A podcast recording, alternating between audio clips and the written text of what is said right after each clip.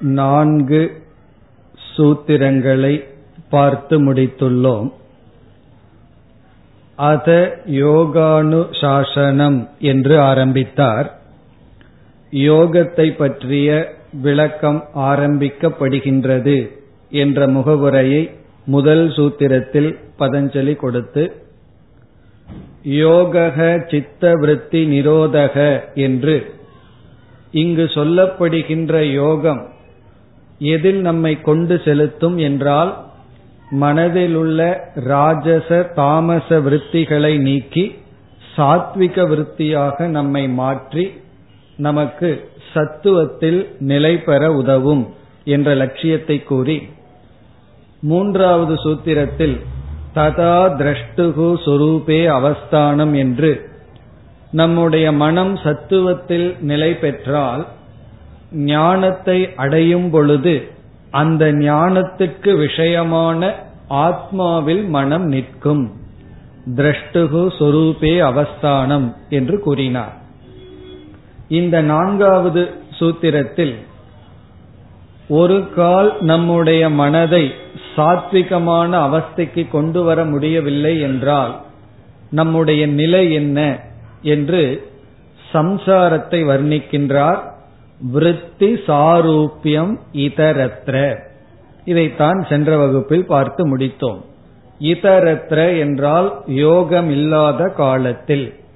மனதையும் நெறிப்படுத்தவில்லை ஞானத்தையும் அடையவில்லை. அப்பொழுது விருத்தி சாரூபியம்.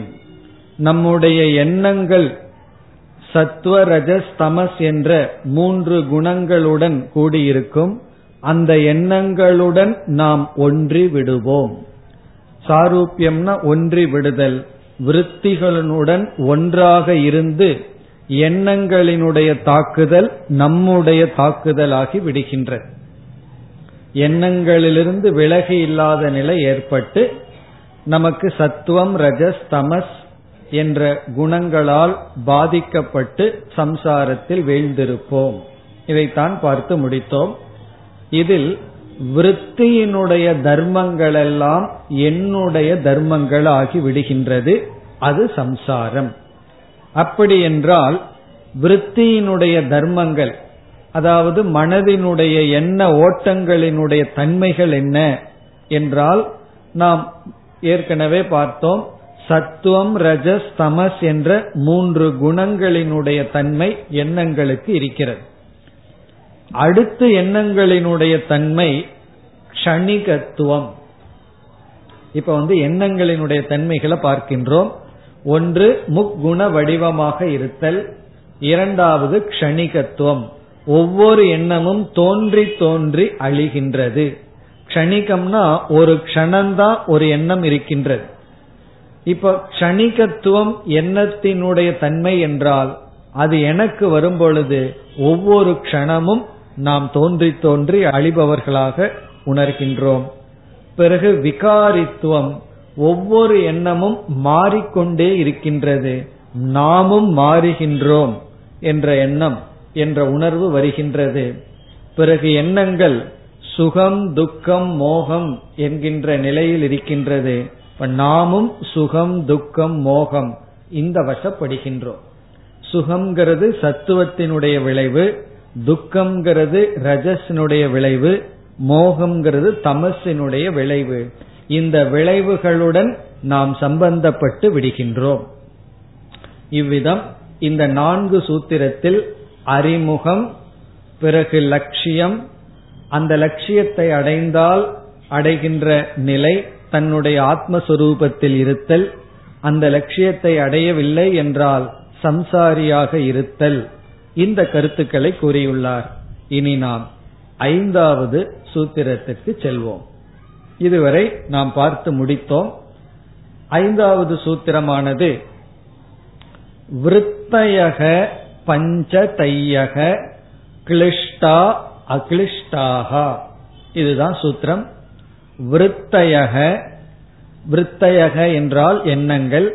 பஞ்சதையக பஞ்சதையக கிளிஷ்டாகா அக்ளிஷ்டாகா. இதுதான் சூத்திரம். பெரிய சூத்திரம் தான் விருத்தயக பஞ்சதையக கிளிஷ்டாகா அக்ளிஷ்டாகா. இந்த சூத்திரம் என்ன செய்கின்றது என்றால் நாம் ஒடுக்க வேண்டிய எண்ணங்களை பற்றிய விசாரம் இந்த சூத்திரத்திலிருந்து ஆரம்பிக்கப்படுகிறது. சித்த விருத்தி நிரோதகங்கிறதா மையமான சூத்திரம்னு பார்த்தோம். அந்த விருத்தியினுடைய தன்மை எண்ணங்களினுடைய தன்மை இனி விளக்கப்படுகின்ற விருத்தயக இப்பொழுது முதல் சொல்லுக்கு வருகின்றோம். விருத்தயக என்றால் மனதில் ஓடுகின்ற எண்ணங்கள். விருத்தின எண்ணம் விருத்தயகன எண்ணங்கள் தாட்ஸ் எண்ணங்கள்.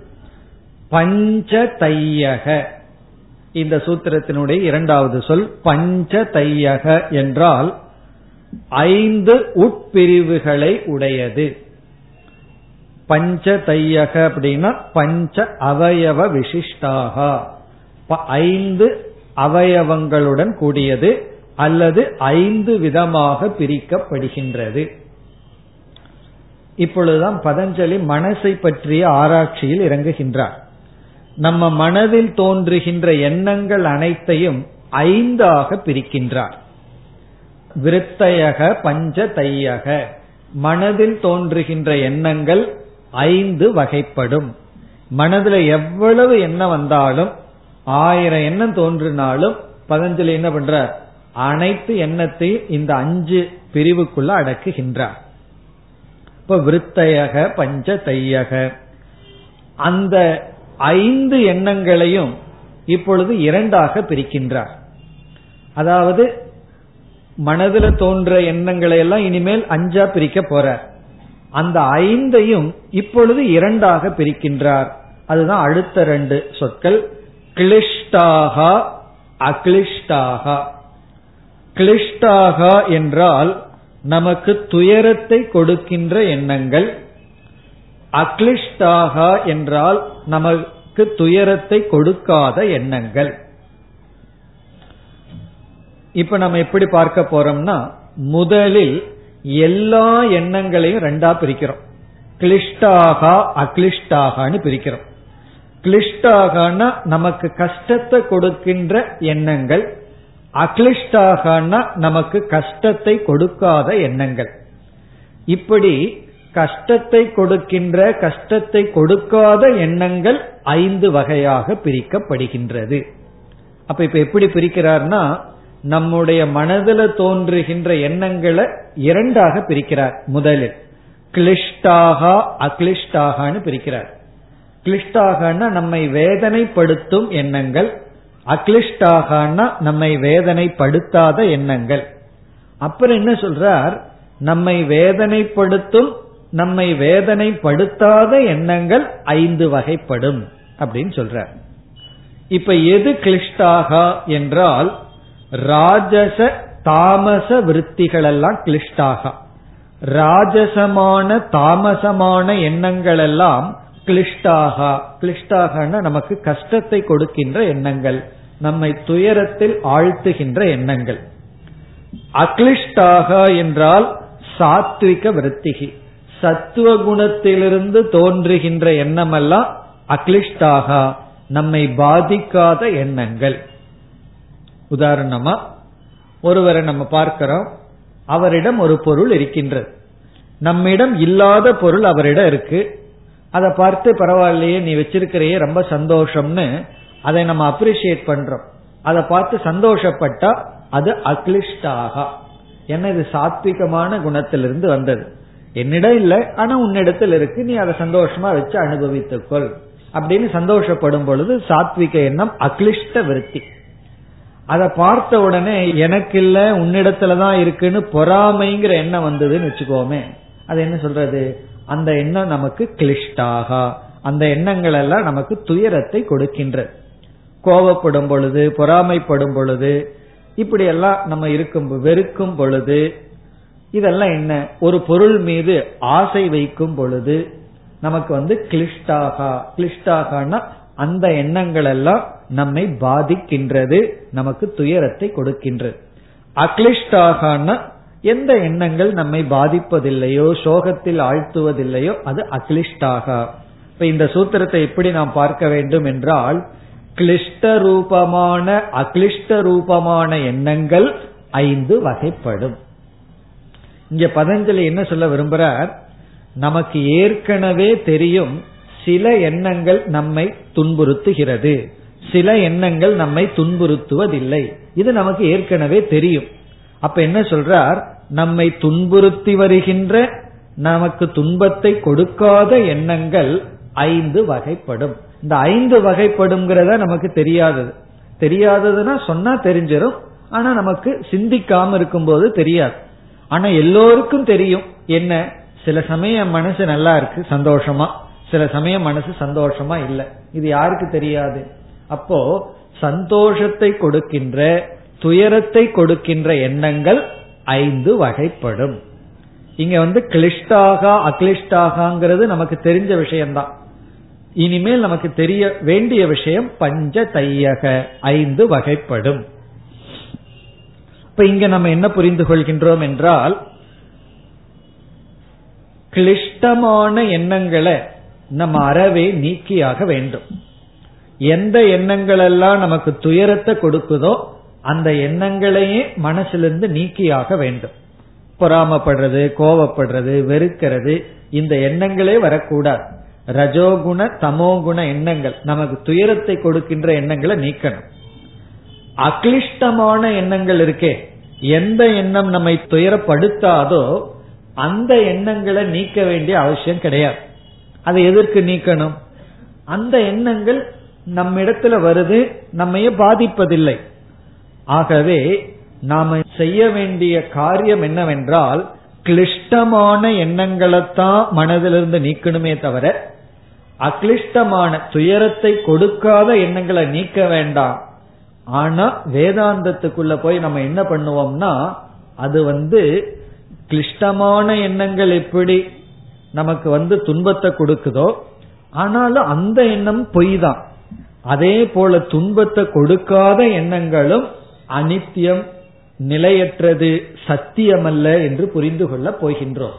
அப்படி சாத்விகமான எண்ணங்களை பாதை செய்ய வேண்டும். ராஜச தாமச எண்ணங்களை நீக்க வேண்டும். உன்னை நம்ம வந்து நீக்கிடுறோம். உன்னை நீக்கிறது இல்ல ஆனா பொய்ன்னு தெரிஞ்சுக்கிறோம். அது ஏன் பொய்ன்னு தெரிஞ்சுக்கணும்னா சாத்விகமான நிலையிலிருந்து நமக்கு சம்சாரம் வரக்கூடாது. அது சத்துவத்திலிருந்து வர்ற பந்தம். அந்த பந்தமும் வரக்கூடாதுன்னா சாத்விக எண்ணங்களை நாம் பொய் என்று புரிந்து கொள்கின்றோம். ராஜச தாமச எண்ணங்களை நாம் நீக்க வேண்டும். இப்ப இங்க ஒரு விளக்காசிரியர் இனி ஒரு கருத்தும் கூறுகின்றார். இந்த மாதிரி எண்ணங்கள் மனதில் தோன்றும் பொழுது என்னாகின்றது என்றால் தோன்றுகின்ற எண்ணங்கள் அது எண்ணத்தோட தோன்றி போயிட்டா பரவாயில்ல. ஆனா அப்படி செய்யாம எண்ணங்கள் எப்படி நம்மை பந்தப்படுத்துதுன்னு விளக்குகின்றார். இப்போ ஒரு பொருளை நம்ம பார்க்கிறோம். கடையில போய் புதிதாக ஒரு பொருள். அந்த பொருளை பார்த்த உடனே பொருளை பற்றிய எண்ணம் மனசுல தோன்றுகிறது. தோன்றிய உடனே எண்ணம் மறைந்து விட்டால் வீட்டுக்கு வந்தா சந்தோஷமா இருப்போம்.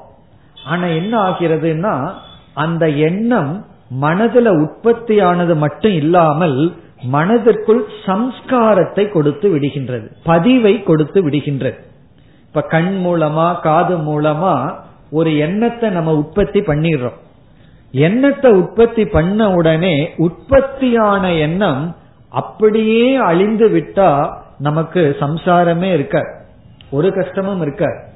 ஆனா என்ன ஆயிருதுன்னா அந்த எண்ணம் மனதில் ஒரு பதிவை சம்ஸ்காரத்தை உற்பத்தி செய்து விட்டது. பிறகு அடுத்தது என்ன செய்கின்றது? இந்த சம்ஸ்காரம் மீண்டும் எண்ணத்தை கொடுக்கின்றது. அந்த பொருளை பார்க்காமையே நாம் அந்த பொருளை மீண்டும் வீட்டுல நினைக்கிறோம். அந்த பொருளை நினைக்கிறதுக்கு காரணம் என்ன? முதல் முறையா ஒரு பொருளை பார்க்கிறோம். அந்த பொருளை பத்திய எண்ணம் வர்றதுக்கு காரணம் அந்த பொருள் வெளியே இருந்து கண் மூலமா நம்ம பார்த்ததுனாலதான். வீட்டுக்கு வந்துட்டோம் அந்த பொருளை பார்க்கல. அந்த பொருள் பக்கத்திலேயே நம்ம இல்ல. மீண்டும் அந்த பொருளை பற்றிய எண்ணம் விருத்தி ஏன் வருதுன்னா அது சம்ஸ்காரத்திலிருந்து வருகிறது. அப்ப அந்த ஆசிரியர் கூறுகின்றார் எண்ணம் சம்ஸ்காரத்தை கொடுக்க சம்ஸ்காரம் எண்ணத்தை கொடுக்க எண்ணங்களை கொடுக்க இவ்விதம் சக்கரமாக இருந்து கொண்டு இருக்கின்றது. நம்ம தப்பிக்க முடியாம இருக்கோம் சொல்ற. இந்த எண்ணங்கள் வந்துதானே நம்மை துயரப்படுத்துகின்றது. இந்த எண்ண கூட்டத்திலிருந்து ஏன் தப்பிக்க முடியலனா ஒவ்வொரு எண்ணங்களும் மனதுல பதிவை கொடுக்க அந்த பதிவிலிருந்து மீண்டும் எண்ணங்கள் வர நாம் நம்முடைய மனதிடமிருந்து தப்பிக்க முடிவதில்லை. அதனாலதான் நாம இந்த உலகத்துல எங்க போனாலும் நமக்கு வந்து விடிவு காலம் கிடையாது. காரணம் என்ன? இங்க இருக்கிறவங்க எல்லாம் எனக்கு கஷ்டத்தை கொடுக்கறாங்கன்னு சொல்லி எங்காவது குகைக்குள்ள போய் உட்காரலான்னு சொன்னா அங்க யாரோட நம்ம போறோம்? நம்ம மனசோட போறோம். மனசு இங்க வச்சுட்டு போக முடியாது. அப்ப என்ன ஆகும்னா அந்த மனம் இந்த உலகத்தை அப்படியே எடுத்துட்டு போகும். யாரோட எல்லாம் பழகணும்? யார் இடத்துல எல்லாம் சண்டை போட்டிருக்கோம்? யாரெல்லாம் நம்ம புகழ்ந்திருக்காங்க இகழ்ந்திருக்காங்க? இந்த சுமையோட நம்ம வந்து குகைக்குள்ள போய் உட்காருவோம். அப்ப குகைக்குள்ள நம்ம ஒருத்தர் மட்டுமா இருக்கோம்? நம்ம ஊரையே கூட்டிட்டு போய் உள்ள உட்கார வச்சிருக்கோம். காரணம் என்னன்னா அந்த எண்ணங்கள் சம்ஸ்காரமாக நமக்குள் பதிந்துள்ளது. அது அப்படியே வெளியே வந்து கொண்டே இருக்கும். சம்ஸ்காரங்கள் எண்ணங்களை கொடுக்க அந்த எண்ணங்கள் கிளிஷ்டம் அக்ளிஷ்டமாக இருப்பதனால் அந்த எண்ணங்கள் நமக்கு துயரத்தை கொடுக்கின்றது. அதனால நமக்கு வேண்டாதவங்க ஒருத்தர் வெளியே இருந்தும் தொந்தரவு பண்ணுவார்கள். வேண்டாதவங்க நமக்குள்ள இருந்து தொந்தரவு பண்ணுவார்கள். யோசிச்சு பார்த்தோம்னா நாம வந்து விரும்புறவங்க அதிகமா நினைக்கிறது இல்லை நம்ம யார அவமானப்படுத்தினாங்களோ அவங்கள தான் அதிகமா நினைச்சிட்டு இருப்போம். இப்ப நம்ம வெளியே போறோம் ஒருவர் நம்ம புகழ்ந்த ஒரு வார்த்தை சொல்லியிருப்பார். சந்தோஷமா வந்திருப்போம். ஒருவர் இகழ்ந்த ஒரு வார்த்தை சொல்லியிருப்பார். வீட்டுக்கு வந்து புகழ்ந்தவரை பத்தி நினைச்சிட்டு இருந்தா நல்லா இருக்குமல்ல? ஆனா நம்ம மனசு யார் அதிகமா நினைக்கும்? யார் ஒரு வார்த்தையை சொல்லி அவமானப்படுத்தினாங்களோ அவங்களையே நினைச்சிட்டு இருக்கு இப்ப இங்க ஆசிரியர் என்ன சொல்றார்? நீங்கள் எப்படி மாட்டிட்டு இருக்கீங்கன்னு சொன்னா அந்த ஒரு எண்ணம் நம்மளை இகழ்ந்த ஒரு எண்ணம் வந்ததுக்கு காரணம் அவருடைய சொல்ல காதல கேட்டு ஒரு எண்ணம் உற்பத்தி ஆயிடுது. அந்த எண்ணம் அப்படியே போயிருந்தா நல்லா இருந்திருக்கும். ஆனா உள்ள சம்ஸ்காரமா போய் சம்ஸ்காரம் அந்த எண்ணங்களை உற்பத்தி செய்கின்றது. அப்போ நம்ம அந்த எண்ணங்களிலிருந்து தப்ப முடியவில்லை. இவ்விதம் ஒருவர் என்ன சிக்கலில் அகப்பட்டு கொண்டு சம்சாரத்தை அனுபவித்துக் கொண்டு இருக்கிறார்கள் இதெல்லாம் எதற்கு சொல்றாருன்னா அப்பொழுதுதான் இப்படிப்பட்ட எண்ணங்கள்ல இருந்து எப்படி விடுதலை அடையணுங்கிற உபாயத்தை தேடி அந்த உபாயத்துல ஈடுபடுவோங்கிறதுக்காக இந்த கருத்து சொல்லப்படுகிறது. இவ்விதம் எண்ணங்களினுடைய தோற்றம் அனுபவத்தின் மூலமாகவும் சம்ஸ்காரத்தின் மூலமாகவும் வந்து கொண்டு இருக்கின்றது. அந்த எண்ணங்கள் நம்மை துயரப்படுத்தும் எண்ணங்களாகவும் நமக்கு மகிழ்ச்சியை கொடுக்கும் எண்ணங்களாகவும் இருக்கின்றது. பிறகு அந்த எண்ணங்கள் ஐந்து வகைப்படும். இதுல இனியொரு விசேஷமும் இருக்கு. எந்த எண்ணம் ஒரு காலத்துல சந்தோஷத்தை கொடுத்ததோ அதே எண்ணம் துயரத்தை கொடுக்கிற எண்ணமா மாறிடும் இப்ப கடையில போய் ஒரு இனிப்பை சாப்பிட்டு வந்துட்டோம். அந்த நேரத்துல அந்த இனிப்பு அந்த எண்ணம் எல்லாம் சந்தோஷத்தை தான் கொடுத்தது. பிறகு அது கிடைக்கலையே வீட்டுல வந்து அழுதும் அப்படின்னா என்ன ஆகும்னா அதே அனுபவம் அதே இனிப்பு சாப்பிட்டது மீண்டும் என்ன கொடுக்கின்றது? துயரத்தை கொடுக்கும் எண்ணமாக மாற்றப்பட்டு விடுகிறது. இவ்விதம் கிளிஷ்ட அக்ளிஷ்ட ரூபமான விற்த்திகள் ஐந்து வகைப்படும். இனி பதஞ்சலி என்ன சொல்லி ஆகணும்? அந்த ஐந்து விதமான எண்ணங்கள் என்ன? அப்படின்னு சொல்லி ஆகணும். இந்த ஐந்து விதமான எண்ணங்களை எப்படி நெறிப்படுத்துதல்னு சொல்லி ஆகணும். அந்த கருத்துக்குள் தான் இனிமேல் நுழைகின்றோம். இப்ப இனிமேல் நமக்கு டாபிக் வந்து மனதில் தோன்றுகின்ற ஐந்து விதமான எண்ணங்கள் என்ன என்று சொல்லி இந்த ஐந்து விதமான எண்ணங்களை நாம என்ன உபாயத்தின் மூலமாக நெறிப்படுத்த வேண்டும் ஒடுக்க வேண்டும் கட்டுப்படுத்த வேண்டும் அதை சொல்ல போகின்றார். அபியாசம் வைராகியம் இவையெல்லாம் சொல்லி இதனுடைய லட்சணத்தை எல்லாம் சொல்ல போற. நம்ம இந்த வார்த்தையெல்லாம் பல முறை கேட்டிருக்கோம். அபியாசம் பண்ணுங்கன்னு. அபியாசம்னா என்ன? அந்த லட்சணம் நமக்கு யோக சூத்திரத்துல தான் கிடைக்குது. வைராகியத்துக்கு என்ன லட்சணம்? அந்த வைராகியத்தை பர வைராகியம் அபர வைராகியம் இப்படி எல்லாம் இனிமேல் பிரிக்க போகின்றார். இதெல்லாம் எதற்குனா இந்த ஐந்து விதமான எண்ணங்களை நெறிப்படுத்த. இனி நம்ம அடுத்த சூத்திரத்திற்கு செல்லலாம். இப்ப இந்த சூத்திரம் வந்து விருத்தயக பஞ்சதையக கிளிஷ்டாக அக்ளிஷ்டாக.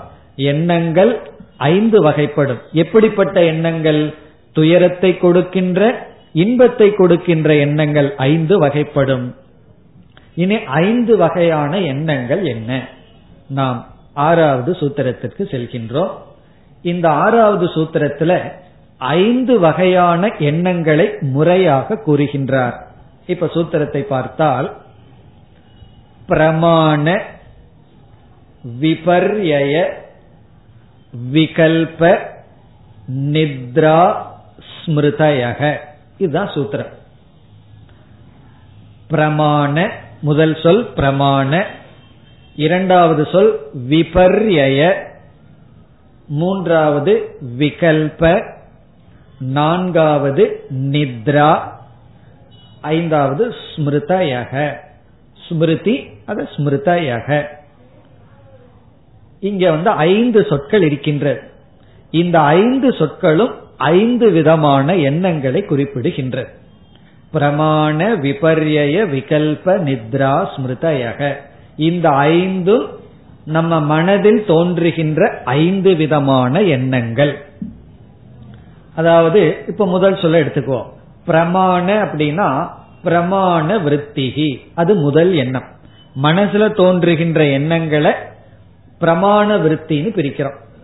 இரண்டாவது விபர்ய விற்பி விற்த்தினா எண்ணம். விபர்யமான எண்ணம். பிரமாணமான எண்ணம் முதலாவது. இரண்டாவது எண்ணங்களுக்கு பேரு விபர்ய எண்ணம். மூன்றாவது விகல்ப விற்த்திகி விகல்பமான எண்ணங்கள். நான்காவது நித்ரா விற்த்திகி நித்ரா அப்படின்னா உறக்கம். நித்ரா எண்ணம். ஐந்தாவது ஸ்மிருதிகி ஸ்மிருதி விருத்திகி அல்லது ஸ்மிருதிகி ஸ்மிருதிகினா ரிமம்பரன்ஸ் சம்ஸ்காரம். இப்படி ஐந்து விதமான எண்ணங்களினுடைய பெயரை இங்கு குறிப்பிட்டுள்ளார். இப்ப நாம் இனி என்ன பார்த்தாகணும்? இப்ப இந்த சூத்திரத்துல வந்து நாமதேயம் தான் பேர் மட்டும் கொடுத்திருக்கார். நம்ம மனதில் தோன்றுகின்ற அனைத்து எண்ணங்களும் ஐந்தாக பிரிக்கப்பட்டுள்ளது. அந்த ஐந்து எண்ணங்களினுடைய பெயரை இந்த சூத்திரத்துல குறிப்பிட்டுள்ளார். இனி அடுத்து வருகின்ற சூத்திரத்துல இதனுடைய விளக்கம் வர இருக்கின்றது. இந்த ஆறாவது சூத்திரத்தில் ஆரம்பித்து பதினோராவது சூத்திரம் வரை இந்த ஐந்து விதமான எண்ணங்கள் விளக்கப்படுகிறது. இந்த ஆறாவது சூத்திரத்துல வந்து இந்த ஐந்து விதமான எண்ணங்கள் என்ன என்று சொல்லப்பட்டு விட்டது. இனி வருகின்ற ஐந்து சூத்திரங்களில் வரிசையாக ஒவ்வொரு எண்ணங்களும் விளக்கப்படுகின்றது. அதாவது பிரமாண விபர்ய விகல்ப நித்ரா ஸ்மிருதிகி என்று மனதில் தோன்றுகின்ற அனைத்து எண்ணங்களும் இந்த ஐந்து தலைப்பின் கீழ் கொடுக்கப்படுகிறது. இப்ப என்ன பண்ணியிருக்கார் பதஞ்சலி? ஐந்து விதமான எண்ணங்களுடைய பெயரை கொடுத்துட்டார். இனிமேல் இதை விளக்க ஆரம்பிக்கின்றார். நாம் இனி ஏழாவது சூத்திரத்திற்கு செல்லலாம். இப்ப ஏழாவது சூத்திரத்துல முதல் எண்ணங்களினுடைய விளக்கம். அதாவது பிரமாண விருத்தியை விளக்குகின்றார். அடுத்தது வந்து அடுத்த விருத்தி விபர்ய விருத்தினா என்னன்னு விளக்குவார் விகல்ப விருத்தினா என்னன்னு சொல்லுவார். அதே போல நித்ரா விருத்தினா என்னன்னு சொல்லுவார் ஸ்மிருத்தினா என்ன என்று இந்த ஐந்து விதமான எண்ணங்களை நமக்கு காட்டுவார். அதற்கு பிறகு என்ன செய்வார்? இந்த எண்ணங்களை எல்லாம் எந்த உபாயத்தின் மூலமாக எப்படி நெறிப்படுத்துதல்னு சொல்ல போற ஒரு டாக்டர் எப்படி உடம்ப படிக்கிறது போல இப்ப நம்ம மனசை படிச்சுட்டு இருக்கோம். நம்ம மனதனுடைய தன்மை என்ன? மனதில் ஓடிக்கொண்டிருக்கின்ற எண்ணங்களினுடைய நிலை என்ன? என்றெல்லாம் இப்பொழுது ஆராய்ச்சி செய்கின்றோம். நம்ம கேட்கக்கூடாது நான் என்ன மனோதத்துவ டாக்டராவா போக போறேன் இதெல்லாம் படிக்கிறதுக்குன்னு. நாம மற்றவங்களுடைய மனதை ஆராயக்கிறதுக்காக இதை படிக்கல. நம்ம மனசை ஆராய்ச்சி பண்ணி நம்ம மனதை செம்மைப்படுத்துறதுக்காக இதை நம்ம படிக்கின்றோம். இனி நாம் இப்பொழுது ஏழாவது சூத்திரத்திற்கு செல்கின்றோம். இந்த ஏழாவது சூத்திரமானது பிரத்யக்ஷ அனுமான ஆகமாகா பிரமாணாணி இதுதான் ஏழாவது சூத்திரம். பிரத்யக்ஷ அனுமான ஆகமாகா பிரமாணாணி இது ஏழாவது சூத்திரம். பிரத்யக்ஷ அனுமான ஆகமாக பிரமாணாணி. அதாவது இந்த ஏழாவது சூத்திரத்தில் பதஞ்சலி என்ன செய்துள்ளார்? பிரமாணங்கள் எவை என்று குறிப்பிட்டுள்ளார். எவைகளெல்லாம் யோக சாஸ்திரத்துல பிரமாணம் என்று ஏற்றுக்கொள்ளப்படுகிறது என்பதை இங்கு குறிப்பிட்டுள்ளார். பிரமாணம் என்ற சொல்லுக்கு பொருள் அறிவை கொடுக்கும் கருவி. பிரமாணம் என்ற சொல்லுக்கு பொருள் அறிவை கொடுக்கும் கருவி. அறிவுக்கு சமஸ்கிருதத்துல பிரமா என்று பெயர். பிரமாண அறிவு. கரணம் பிரமா கரணம் பிரமாணம். அறிவுக்கு கருவியாக இருப்பது பிரமாணம். இத லட்சணம். பிரமா கரணம் பிரமாணம். கரணம்னா இன்ஸ்ட்ருமெண்ட் கருவி. இப்ப எழுதுவதற்கு பேனா கருவியா இருக்கு. பேசுவதற்கு வாய் கருவியாக இருக்கிறது. பார்ப்பதற்கு கண் கருவியாக இருக்கிறது. அப்படி அறிவுக்கு கருவியாக இருப்பதற்கு பெயர் பிரமாணம். அப்ப பிரமாணம்ங்கிற வார்த்தை நம்ம மனசுல நன்கு பதிய வேண்டும். பிரமாணம்னா அறிவை கொடுக்கும் கருவி. இப்ப நமக்கு முதல் விதமான எண்ணத்துக்கு என்ன பெயர்? பிரமாண விருத்தி அப்படின்னு பார்த்தோம். பிரமாண விருத்தி அப்படின்னா பிரமாணத்தின் மூலமாக தோன்றும் எண்ணங்கள் அப்படின்னு அர்த்தம். பிரமாணத்தின் மூலமாக தோன்றும் எண்ணங்களுக்கெல்லாம் பிரமாண விருத்தின்னு பேர். அதாவது நம்ம மனதில் தோன்றுகின்ற எண்ணங்கள் அறிவை கொடுக்கும் கருவியிலிருந்து தோன்றி இருந்தால் அந்த எண்ணங்களுக்கு பெயர் பிரமாண விருத்தி. அந்த எண்ணங்களை எல்லாம் ஒரு கேட்டகரியில போடுறோம். நம்ம மனசுல வர்ற எண்ணங்களை எல்லாம் இப்ப அஞ்சு பகுதியா பிரிக்க போறோம். ஒரு பகுதி என்னன்னா பிரமாணத்திலிருந்து வந்த எண்ணங்கள். பிரமாணத்திலிருந்து வந்த எண்ணம் என்னவா இருக்கும்? பிரமாவா இருக்கும் ஞானமா இருக்கும். அறிவு. இது எப்படி நமக்கு புரியும்னா இனி ஒரு அடுத்ததோட சேர்ந்து பார்க்கும்போது நமக்கு புரிஞ்சிடும். இப்போ நான் கண்ணை திறந்து ஒரு பொருளை பார்க்கிறேன்.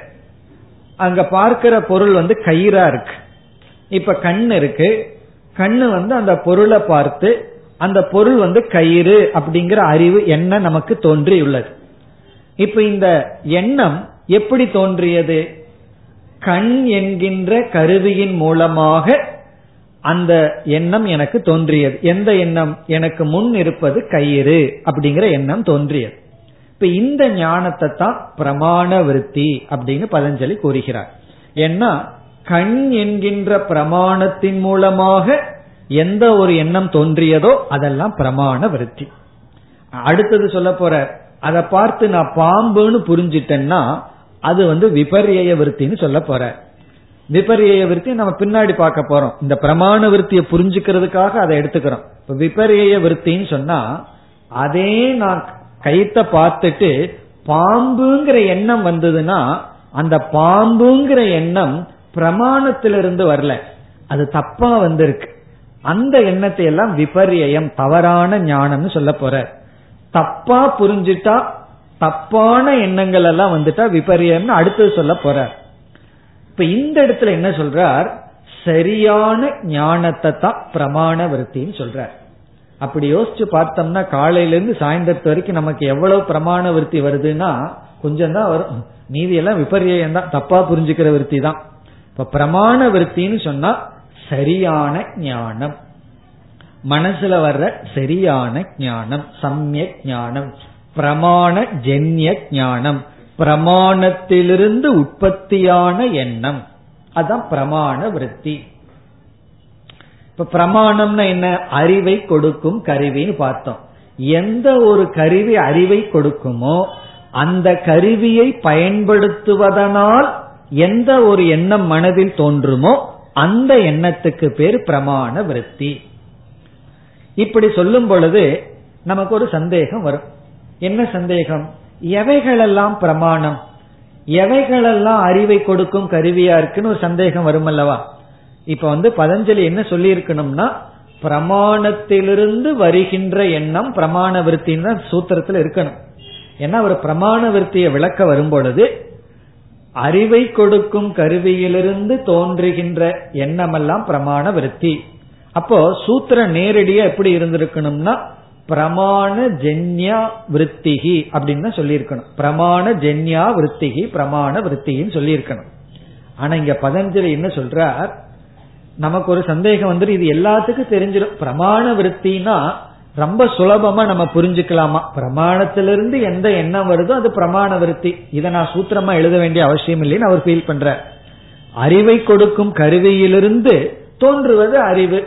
இதை நான் ஏன் எழுதணும்? இங்க இனி ஒரு இன்ஃபர்மேஷன் நான் கொடுக்கறேன்னு சொல்லி கொடுக்கிறார் இந்த சூத்திரத்துல எவைகளெல்லாம் பிரமாணம் அப்படிங்கறத இந்த சூத்திரத்துல கொடுத்திருக்கார். இவைகளெல்லாம் பிரமாணங்கள் அப்படிங்கறதோட விட்டுறார். அப்ப நம்ம என்ன புரிஞ்சுக்கிறோம்? இவைகளெல்லாம் அறிவை கொடுக்கும் கருவி. அதான் இந்த சூத்திரத்துல இருக்கு. அதுல இருந்து அடுத்த ஸ்டெப்போ எப்படி புரிஞ்சுக்கிறோம்? இந்த கருவியிலிருந்து தோன்றுவது பிரமாண விருத்தி. எவைகளெல்லாம் பிரமாணம்? சூத்திரத்தை பார்த்தா நமக்கு விளங்கும். இங்க வந்து மூன்று பிரமாணங்களை பதஞ்சலி கொடுக்கின்றார். பிரத்யக்ஷ அனுமான ஆகமாகா பிரமாணாணி. பிரமாணாணினா கருவிகள். பிரமாணம்ங்கிறது வந்து சிங்குலர் ஒருமை பிரமாணாணி அப்படின்னா பன்மை. பிரமாணாணினா கருவிகள். இப்ப ஞானத்தை கொடுக்கும் கருவிகள் மூன்று. ஒன்று பிரத்யக்ஷம் அனுமானம்ங்கிறது அறிவை கொடுக்கிற இனி ஒரு கருவி. பிறகு ஆகமம் அப்படின்னா சப்த பிரமாணம்னு நம்ம வேதாந்தத்துல சொல்லுவோம். ஆகமம் அப்படிங்கிறது இனி ஒரு கருவி. இப்படி மூன்று கருவிகளிலிருந்து நமக்கு எண்ணங்கள் தோன்றினால் அந்த எண்ணங்கள் எல்லாம் பிரமாண விருத்தி. என்ன இந்த மூன்று பிரமாணங்களிலிருந்து தோன்றியது? அப்ப இந்த ஏழாவது சூத்திரத்துல என்ன இருக்கிறதுனா எவைகள் பிரமாணம் அப்படிங்கறத கொடுத்திருக்கார். எவைகளெல்லாம் ஞானத்தை கொடுக்கும் கருவிங்கிறத கொடுத்திருக்கார். பிறகு இந்த கருவியிலிருந்து தோன்றுவது என்ன? பிரமாண விருத்தி சரியான ஞானம். நமக்கு இந்த அறிவு தான் உண்மையிலேயே வேண்டும். நம்ம என்னைக்காவது ஒரு கருவியை பயன்படுத்தினோம்னா அந்த கருவியிலிருந்து சரியான அறிவை அடைய வேண்டும். அந்த கருவியை தப்பா பயன்படுத்தினா அடுத்த விதமான விருத்தி வரப்போகுது. விபரிய விருத்தின்னு வரப்போகுது. அந்த பிரமாணத்துல ஒரு கோளாறு இருந்து அதுல நம்ம மிஸ்யூஸ் பண்ணிட்டோம் அப்படின்னா அது அடுத்த விதமான விருத்தின்னு சொல்ல போகின்றார். இப்ப இங்கு வந்து மூன்று விதமான பிரமாணங்கள் கொடுக்கப்பட்டுள்ளது. இந்த மூன்று விதமான பிரமாணம் என்னன்னு இப்பொழுது பார்ப்போம். வேதாந்தத்துல ஆறு பிரமாணங்கள் பேசப்படும் இப்ப இங்க பதஞ்சலி என்ன சொல்றார்? யோக சாஸ்திரத்துல மூன்று பிரமாணங்கள் தான் ஏற்றுக்கொள்ளப்படுகிறது. வேதாந்த சாஸ்திரத்துல ஆறு பிரமாணம். நாம் இந்த மூன்றும் பார்த்துட்டு வேதாந்தத்துல சொல்ற மற்ற மூன்றையும் இப்பொழுது சுருக்கமாக பார்க்கலாம். இந்த பிரமாணம்ங்கிறது பெரிய விசாரம். இருந்தாலும் நம்ம மிக சுருக்கமாக இப்பொழுது பார்க்கலாம். இப்ப முதல்ல பிரத்யக்ஷ பிரமாணம் அப்படின்னா என்னன்னு பார்ப்போம். அதாவது பிரத்யக்ஷ பிரமாணம்ங்கிறது ஒரு விதமான ஞானத்தை கொடுக்கின்ற கருவி. இப்ப பிரத்யக்ஷ பிரமாணம்ங்கிறது ஐந்து ஞானேந்திரியங்கள் மூலமாக பெறப்படும் அறிவு. அதான் பிரத்யக்ஷ பிரமாணம். ஐந்து ஞானேந்திரியங்கள் மூலமாக நாம் ஒரு அறிவை பெற்றால் அந்த அறிவெல்லாம் பிரத்யக்ஷ பிரமாணத்திலிருந்து வந்த அறிவு. பிரத்யக்ஷ பிரமாணத்திலிருந்து தோன்றிய பிரமாண விருத்தி. எனக்கு பிரமாண விருத்தி இருக்குன்னு சொன்னா நம்ம உடனே கேட்கலாம் எந்த பிரமாணத்திலிருந்து உனக்கு இந்த ஞானம் வந்திருக்கு? அது பிரத்யக்ஷமா இருக்கலாம் அனுமானமா இருக்கலாம் ஆகமமாக இருக்கலாம். இப்ப இந்திரிய துவாரா இந்திரியங்கள் மூலமாக வியக்தி விசேஷ ஞானம் ஒரு பொருளை பற்றிய விசேஷமான அறிவு ஒரு பொருளை பற்றிய தனித்தன்மையான அறிவு. இந்திரிய துவாரா வியக்தி விசேஷ ஞானம் அதான் பிரத்யக்ஷ பிரமாணம். விசேஷ ஞானத்தை கொடுக்கின்ற கருவி. எப்படி? ரொம்ப சுலபமானது. ஐந்து இந்திரியங்கள் நமக்கு தெரியும். கண் வந்து ஒரு இந்திரியம். கண் வழியா நம்ம வந்து ஒரு பொருளை பார்க்கிறோம். பொருளை பார்த்து இந்த பொருள் இந்த வர்ணத்தை உடையது. இப்ப இந்த கிளிப் வந்து பச்சை கலர் இந்த புஸ்தகம் வந்து வெண்மையான கலர்ல இருக்கு. இப்படி எல்லாம் நம்ம பார்க்கிறோம். பிறகு இந்த உருவத்துடன் இருக்கின்றது அப்படின்னு நம்ம பார்க்கிறோம். இந்த அறிவெல்லாம் எப்படி வந்தது? கண் அப்படிங்கிற ஒரு இந்திரியத்தின் மூலமாகவும் இந்த இசை எப்படிப்பட்டது சப்தம் எப்படிப்பட்டதுன்னு காது மூலமாகவும் ஒரு மலரினுடைய வாசனை எப்படி இருக்கின்றதுன்னு நுகர்வதன் மூலமாகவும் இதெல்லாம் நமக்கு எப்படி ஒரு பொருள் என்ன சுவையாக இருக்கின்றதுன்னு நாக்கின் மூலமாகவும் ஒரு மலர் எவ்வளவு மென்மையாக இருக்கிறதுன்னு தொட்டு உணர்வதன் மூலமாகவும் இப்படி ஐம்புலன்கள் நம்ம எல்லாம் படிச்சிருக்கோம். மெய்வாய் கண் மூக்கு செவின்னு ஐந்து ஞானேந்திரியங்கள் மூலமாக நம்ம மனதுல ஒரு எண்ணம் தோன்றினால் அந்த எண்ணம் எல்லாம் பிரத்யக்ஷ பிரமாணத்திலிருந்து வந்த எண்ணம் அது பிரமாண விருத்தி. இரண்டாவது அனுமான விருத்தி. அனுமான பிரமாணத்தில் தோன்றுகின்ற ஞானம். இப்ப அனுமான பிரமாணம் அப்படின்னு சொன்னா நாம எந்த அறிவை அடையிறோமோ அந்த அறிவை நேரடியா அடைய வாய்ப்பில்லாம இருக்கு. அப்ப ஏற்கனவே அடைந்த ஞானத்தின் துணை கொண்டு அந்த ஒரு புதிய அறிவை அடைகின்றோம். இப்ப அனுமானம் அப்படின்னா ஒரு ஞானத்திலிருந்து ஒரு ஞானத்தை அடைதல். பிரத்யக்ஷம்னா டைரக்டா ஞானத்தை அடையிறது. அனுமானத்துக்கு இனி ஒரு அழகாக சொல்வார்கள் ஞானஜன்ய ஞானம் சொல்வார்கள் ஒரு ஞானத்திலிருந்து இனியொரு ஞானத்தை அடைதல். ஒரு ஞானம் இனியொரு ஞானத்தை உற்பத்தி செய்யும். அது எப்படி? ஒரு அறிவு இனி ஒரு அறிவை எப்படி உற்பத்தி பண்ணும்? அப்படி உற்பத்தி செய்தால் அது அனுமானம். ஒரு அறிவின் துணை கொண்டு இனி ஒரு அறிவை அடைதல். இப்போ ஒரு அறிவு ஸ்டெப்பிங் ஸ்டோன் படி. அந்த படியில் ஏறி இனி ஒரு அறிவை அடைகிறோம் அது எப்படி? அனுமானம் சொன்னா உங்களுக்கு என்ன உதாரணம் ஞாபகம் வரணும்? காலை வேலை வெயில் அடிச்சிட்டு இருக்கு தூரத்துல மலைய பார்க்கிறோம். அந்த மலையில புகை நமக்கு தெரிந்து கொண்டிருக்கு. புகை போயிட்டு இருக்கு தூரத்துல நம்ம இருக்கோம் காலை வேலை அப்ப என்னன்னா அங்க தீய நம்ம பார்க்கவே இல்லை. நெருப்பை நம்ம பார்க்கவே இல்லை. காலைன்னா சூரிய வெளிச்சம் இருக்கு. அந்த நெருப்பு கம்மியா இருக்கு. அடர்ந்த காடு புகைய மட்டும் பார்க்கிறோம். பிறகு ஒரு அறிவை நம்ம அடைஞ்சிடறோம். என்னன்னா அந்த காட்டில் அந்த மலையில் இப்பொழுது நெருப்பு இருக்கிறது. இந்த அறிவை நம்ம எப்படி அடைஞ்சோம்? அறிவு எப்படி வரணும்? அறிவை கொடுக்கிற கருவியின் மூலமா தானே வரணும். இப்ப வந்து நெருப்பு இருக்குங்கிறது நான் கண்ணுல பார்த்திருக்கிறேனா? நான் பார்த்தது புகையத்தானே இப்ப புகைய பார்த்துட்டு நெருப்பு இருந்துதான் ஆக வேண்டும் நெருப்பு இருக்கிறதுங்கிற அறிவு எனக்கு வந்திருக்குன்னா எந்த கருவி இந்த அறிவை கொடுத்தது? அதுக்கு பேர் தான் அனுமானம். ஏற்கனவே நான் அடைஞ்சு வச்ச ஒரு அறிவின் துணை கொண்டு இந்த இடத்துல ஒரு அறிவை அடைஞ்சிருக்கோம். ஏற்கனவே என்ன அறிவை நான் அடைஞ்சு வச்சிருக்கேன்? எங்கெல்லாம் புகை இருக்கோ அங்கு நெருப்பு இருந்துதான் ஆக வேண்டும் என்கின்ற ஒரு நியதி இந்த அறிவு ஏற்கனவே அடைஞ்சு வச்சிருக்கோம். இந்த அறிவின் துணை கொண்டு நம்ம வந்து யூகம் செய்கின்றோம். அனுமானம்னு யூகித்தல் தர்க்கம் செய்தல். அப்படி யூகம் பண்ணி நம்ம பிரத்யக்ஷம் அந்த இடத்துல வேலை செய்யாத போதிலும் நம்ம ஞானத்தை அடைஞ்சிடறோம் என்ன? நெருப்பு அங்கு இருக்கின்றது. அப்படிங்கிற ஞானத்தை அடைஞ்சார் நீங்க இந்த பக்கம் பார்த்து அமர்ந்துட்டு இருக்கீங்க ஒரு ஆட்டோ போகுது. பின்னாடி ஆட்டோ தான் போகுதுங்கிற அறிவு அடைஞ்சிடுறீங்க எப்படின்னா இந்த வாகனம் தான் இப்படிப்பட்ட சப்தத்தை கொடுக்கும்னு ஏற்கனவே உங்களுக்கு அனுபவம் இருக்கு. இப்ப நீங்க சத்தத்தை தான் கேக்குறீங்க. அங்க ஆட்டோ தான் போகுதுங்கிற அறிவு எப்படி தெரியுதுன்னா அது அனுமானம். நம்ம யூகம் பண்றோம். எப்பொழுதெல்லாம் இப்படிப்பட்ட சப்தம் வருதோ அது வந்து இப்படிப்பட்ட வாகனத்திலிருந்து தான் வந்தாகணும் அப்படிங்கிற ஒரு யூகம். இவ்விதம் ஏற்கனவே பெற்ற அறிவின் துணை கொண்டு ஒரு அறிவை அடைந்தால் அது அனுமானம். புதிதாக ஒரு அறிவை அடைந்தால் அது பிரத்யக்ஷம். இப்போ பிரத்யக்ஷத்திலிருந்து எண்ணம் வரலாம். பிரத்யக்ஷ பிரமாணத்திலிருந்து வர்ற எண்ணம் பிரமாண விருத்தி அனுமான பிரமாணத்திலிருந்து வர்ற எண்ணம் அதுவும் பிரமாண விருத்தி. மூன்றாவதாக ஆகமம். ஆகமத்துக்கு லட்சணம் வந்து ஆப்த வச்சனம் ஆகமம். ஆப்த வச்சனம் ஆப்தக அப்படின்னு சொன்னா சான்றோர்கள். இது வந்து யோக சாஸ்திரத்துல கொடுக்கிற லட்சணம். சான்றோர்களுடைய வாக்கு சான்றோர்களுடைய சொல். அதுவும் ஞானம் ஞானத்தை கொடுக்கிறது. சான்றோர்கள் சொன்னா இந்த இடத்துல பொய் சொல்லாதவர்கள் அர்த்தம். பொய் சொல்றவங்கிட்ட நம்ம கேட்கிறோம். அந்த அறிவு உண்மையானா அது அடுத்த கேட்டகரியில வரும்.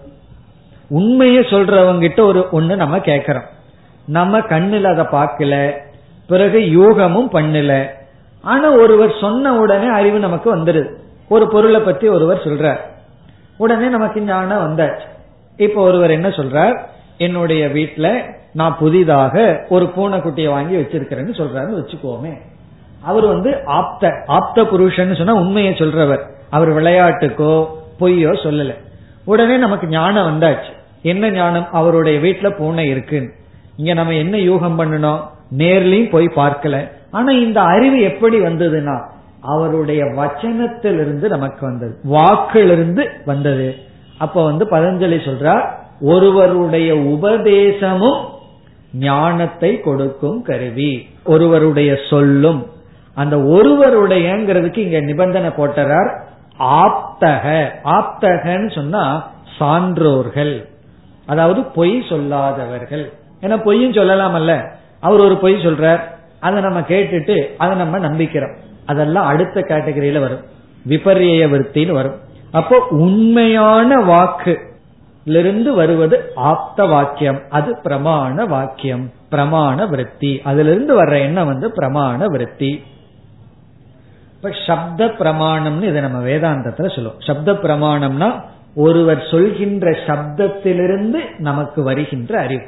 நம்ம டெல்லியே போகல. ஒருவர் டெல்லியை பற்றி எல்லா விதமான விளக்கத்தையும் சொல்ற. உடனே நமக்கு ஞானம் வந்தாச்சு. அங்க போன உடனே மீண்டும் பிரத்யக்ஷ பிரமாணத்துல அதையெல்லாம் சரி பார்த்துக்கிறோம். அப்படி ஆப்த வச்சனம் அப்படின்னா சான்றோர்களுடைய வாக்கு. நம்ம இது வேதாந்தத்துல இந்த இடத்துல என்ன சொல்லுவோம்னா வேத பிரமாணம் வேதம் தான் ஆப்த வச்சனம்னு நம்ம சொல்லுவோம் எடுத்துக்கொள்கின்றோம். ஏன்னா வேதத்துல பொய் கிடையாது. வேதத்துல சொன்ன ரிஷிகள் எல்லாம் இறைவனுடைய கருவிகளாக இருந்தவர்கள். ஆகவே நாம் இந்த சப்த பிரமாணம்ங்கிற இடத்துல வேத வாக்கியத்தை எடுத்துக்கொள்றோம். வேதத்தினுடைய கருத்தை வேற யாராவது சொன்னாலும் கூட அதுவும் வேத வாக்கியம் தான் சப்த பிரமாணம் தான். இப்படி யோக சூத்திரத்துல இந்த மூன்று தான் பிரமாணமாக ஏற்றுக்கொண்டுள்ளார்கள் ஒரு தத்துவம் வந்து எதை பிரமாணமா எவ்வளவு பிரமாணமாக எடுத்துக்கொள்வது அப்படிங்கறதனுடைய அடிப்படையில் அமையும். சாருவாக்கன்னு ஒரு மதம் இருக்கு. அவங்கள பொறுத்த வரைக்கும் ஒரே ஒரு பிரமாணம் தான். பிரத்யக்ஷம் தான் பிரமாணம். அனுமானம் கூட பிரமாணம் இல்லை. அவங்களுக்கெல்லாம் ஆப்த வாக்கியமே கிடையாது. எல்லாருமே போய் தான் பேசுவாங்கன்னு அவங்க முடிவு பண்ணி உள்ளார்கள். அப்படி பிரத்யக்ஷ பிரமாணம்னு பிரத்யக்ஷங்கிறது ஒண்ணுதான் பிரமாணம்னு ஏற்றுக்கொண்டதனால் அவங்க எப்படிப்பட்ட தத்துவத்தை விதித்துள்ளார்கள்னு சொன்னா மரணத்துக்கு பிறகு எல்லாம் அழிஞ்சிருது. பாப புண்ணியம்னு ஒண்ணு கிடையாது. ஏன்னா அதை யாரு பார்க்கல. கண்ணில இருந்து பாவ புண்ணியம்னு பார்க்கலையே. அதனால எப்படி வேணாலும் வாழலாம்.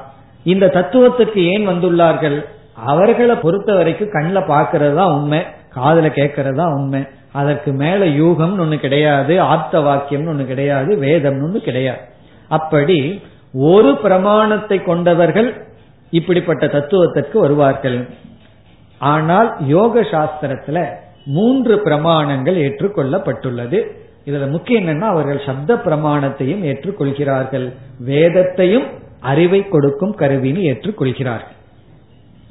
ஆனா என்ன தவறு வரலாம்னா அந்த பிரமாணத்தை தப்பா பயன்படுத்திடலாம். ஒருவர் வந்து சரியான ஒன்ன சொல்ற அதை சரியா புரிஞ்சுட்டா பிரமாண விருத்தி. அவர் சொல்றத நம்ம தவறா புரிந்து கொண்டால் அது அடுத்த விதமான விருத்தி தப்பான ஞானம். அப்படி வேதத்தை யோக சாஸ்திரத்தை பின்பற்றுவர்கள் ஏற்றுக்கொண்டாலும் அதை பொருள்படுத்தும் போது தவறு செய்து விட்டால் அவர் தவறான கருத்துக்கு தத்துவத்துக்கு வந்து விடுவார்கள். இப்ப இதத்தான் இங்க வந்து பதஞ்சலி பிரத்யக்ஷ அனுமான ஆகமாக பிரமாணானின்னு சொல்ற. பிரமாணங்கள் என்பது பிரத்யக்ஷம் அனுமானம் ஆகமம் என்று சொல்லி முடித்து விடுகிறார். இப்ப இந்த இடத்துல நம்ம எப்படி புரிந்து கொள்ள வேண்டும்? இப்படிப்பட்ட அறிவை கொடுக்கும் கருவியிலிருந்து தோன்றுகின்ற எண்ணம் பிரமாண விருத்தி. பிரமாண விருத்தி சீக்வல் ஞானம் அறிவு அப்படின்னு புரிந்து கொள்ளலாம். சரியான ஞானம். இப்ப வேதாந்தத்துல வேறு சில பிரமாணங்களை நம்ம சொல்லி மொத்தம் ஆறு பிரமாணம்னு நாம் கூறுகின்றோம். அதுல இந்த மூன்றும் வருகிறது. அடுத்த மூன்று தெரிந்து கொள்வதற்காக இப்ப சுருக்கமா பார்க்கலாம். இப்ப வேதாந்தத்தில் சொல்ற மற்ற மூன்று அறிவை கொடுக்கும் கருவி வந்து அர்த்தாபத்தி. அர்த்தாபத்திங்கிறது ஒண்ணு.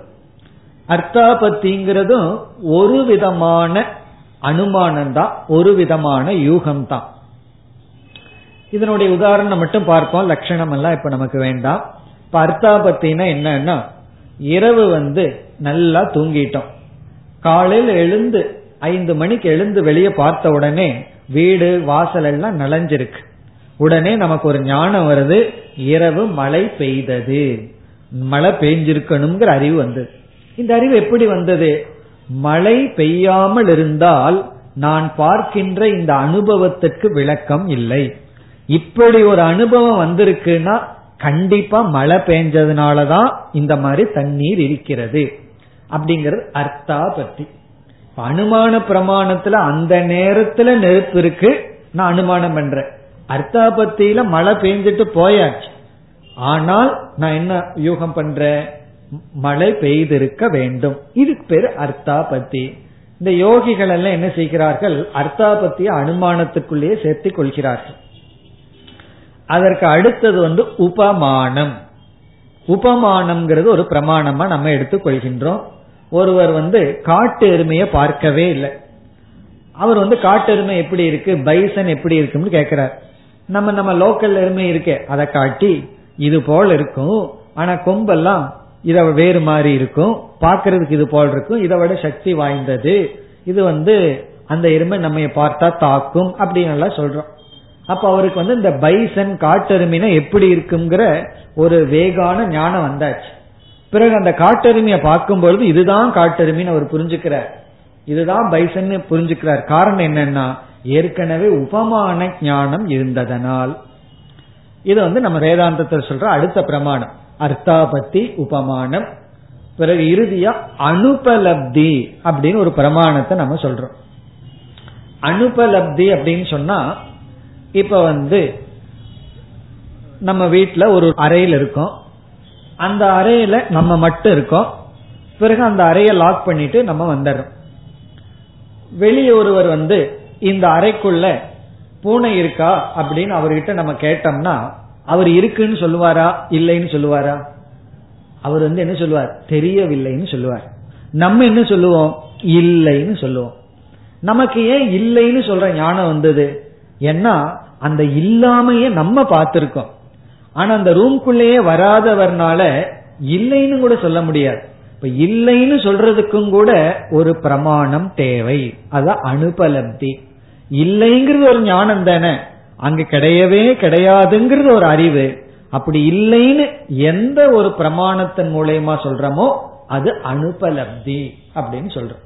அதனாலதான் ஒரு அறிவுல தேர்ந்தவர்கள் அறிவை புத்திய சரியா பயன்படுத்துபவர்களுக்கு இறை தத்துவம் விளங்கவில்லைன்னு சொன்னா அவர்கள் என்ன சொல்வார்கள் தெரியுமோ? எனக்கு தெரியாதுன்னு சொல்லுவார்கள். இல்லைன்னு சொல்றதுக்கு என்ன? இல்லைன்னு எப்படி சொல்ல முடியும்? இந்த உலகத்துல எவ்வளவு படைப்பு இருக்கோ அத்தனை இடத்துலயும் போய் பார்த்துட்டு வந்தா தான் இல்லைன்னு சொல்ல முடியும். இப்ப இல்லைன்னு சொல்றதுக்கு நமக்கு வந்து ஒரு பிரமாணம் தேவை. பிரமாணமே இல்லாம இல்லைன்னு சொன்னோம்னா அது வந்து வெறும் வாயில சொல்றதே தவிர இல்லைன்னு சொல்ல முடியாது. அப்போ என்ன சொல்லணும்னா யாராவது ஒருத்தர் கிட்ட கடவுள் இருக்காரா இல்லையான்னு கேட்டா என்ன பதில் சொல்லணும்? உணர்ந்திருந்தா இருக்காருன்னு சொல்லணும். இல்ல நான் நம்புறேன்னு சொல்லணும். இல்லைன்னா தெரியலன்னு சொல்லணும். இல்லைன்னு சொல்றது தவறு. காரணம் என்ன? இல்லைன்னு சொல்றதுக்கு நம்ம பார்த்திருக்கிறோமா? அந்த இல்லாமைய பார்த்திருந்தா இல்லைன்னு சொல்லலாம். நமக்கு தெரியல அப்படின்னா இல்லைன்னு சொல்ல முடியாது. தெரியாததுக்கெல்லாம் தெரியாததுன்னு சொன்னா சரியான பதில் தெரியாத விஷயத்த இல்லைன்னு சொல்றது சரியான பதில் அல்ல. அவர்கிட்ட பணம் இருக்கான்னு கேட்டா அவர்கிட்ட கடன் வாங்கலான் இருக்கேன் அவர்கிட்ட பணம் இருக்க உனக்கு தெரியுமான்னா இல்லைன்னு சொல்லக்கூடாது. பணம் இல்லைன்னு சொல்லக்கூடாது. தெரியலன்னு சொல்லணும். அவருக்கு இருக்கா இல்லையான்னு எனக்கு தெரியல நீங்க கேட்டு பாருங்கன்னு சொல்லணும். நம்ம இல்லைன்னு சொல்லிட்டா அவர்கிட்ட உதவி கேட்காமயே அவர் போயிடுவார். ஏன்னா அவர் ஒரு அறிவா எடுத்துட்டு போயிடுவார்.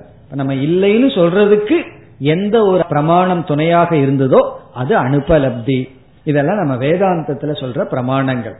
வேதாந்தத்துல இங்க சொல்ற மூன்றும் பிறகு அர்த்தாபத்தி உபமானம் அனுபலப்தின்னு ஆறு பிரமாணங்களை சொல்றோம். யோக சாஸ்திரத்துல இந்த மூன்று பிரமாணங்களை குறிப்பிடுகிறார்கள். இப்ப நம்ம இந்த சூத்திரத்திலிருந்து கடைசியா என்ன புரிஞ்சுக்கிறோம்? அறிவை கொடுக்கும் கருவியிலிருந்து ஒரு எண்ணம் தோன்றி இருந்தால் அந்த எண்ணம் பிரமாண விருத்தி.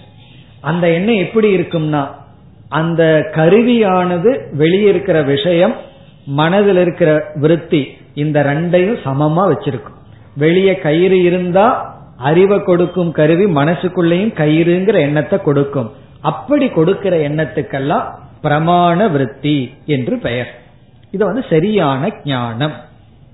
இப்ப ஐந்து விருத்திகள்ல நம்ம என்ன பண்ணிருக்கோம் ஒரு விருத்தி என்னன்னா மனதில் தோன்றுகின்ற எண்ணம் பிரமாணத்திலிருந்து வந்த எண்ணம் அறிவு நாலேஜ் அப்படிங்கிறது ஃபர்ஸ்ட் இனி இப்பொழுது அடுத்ததற்கு செல்லலாம்.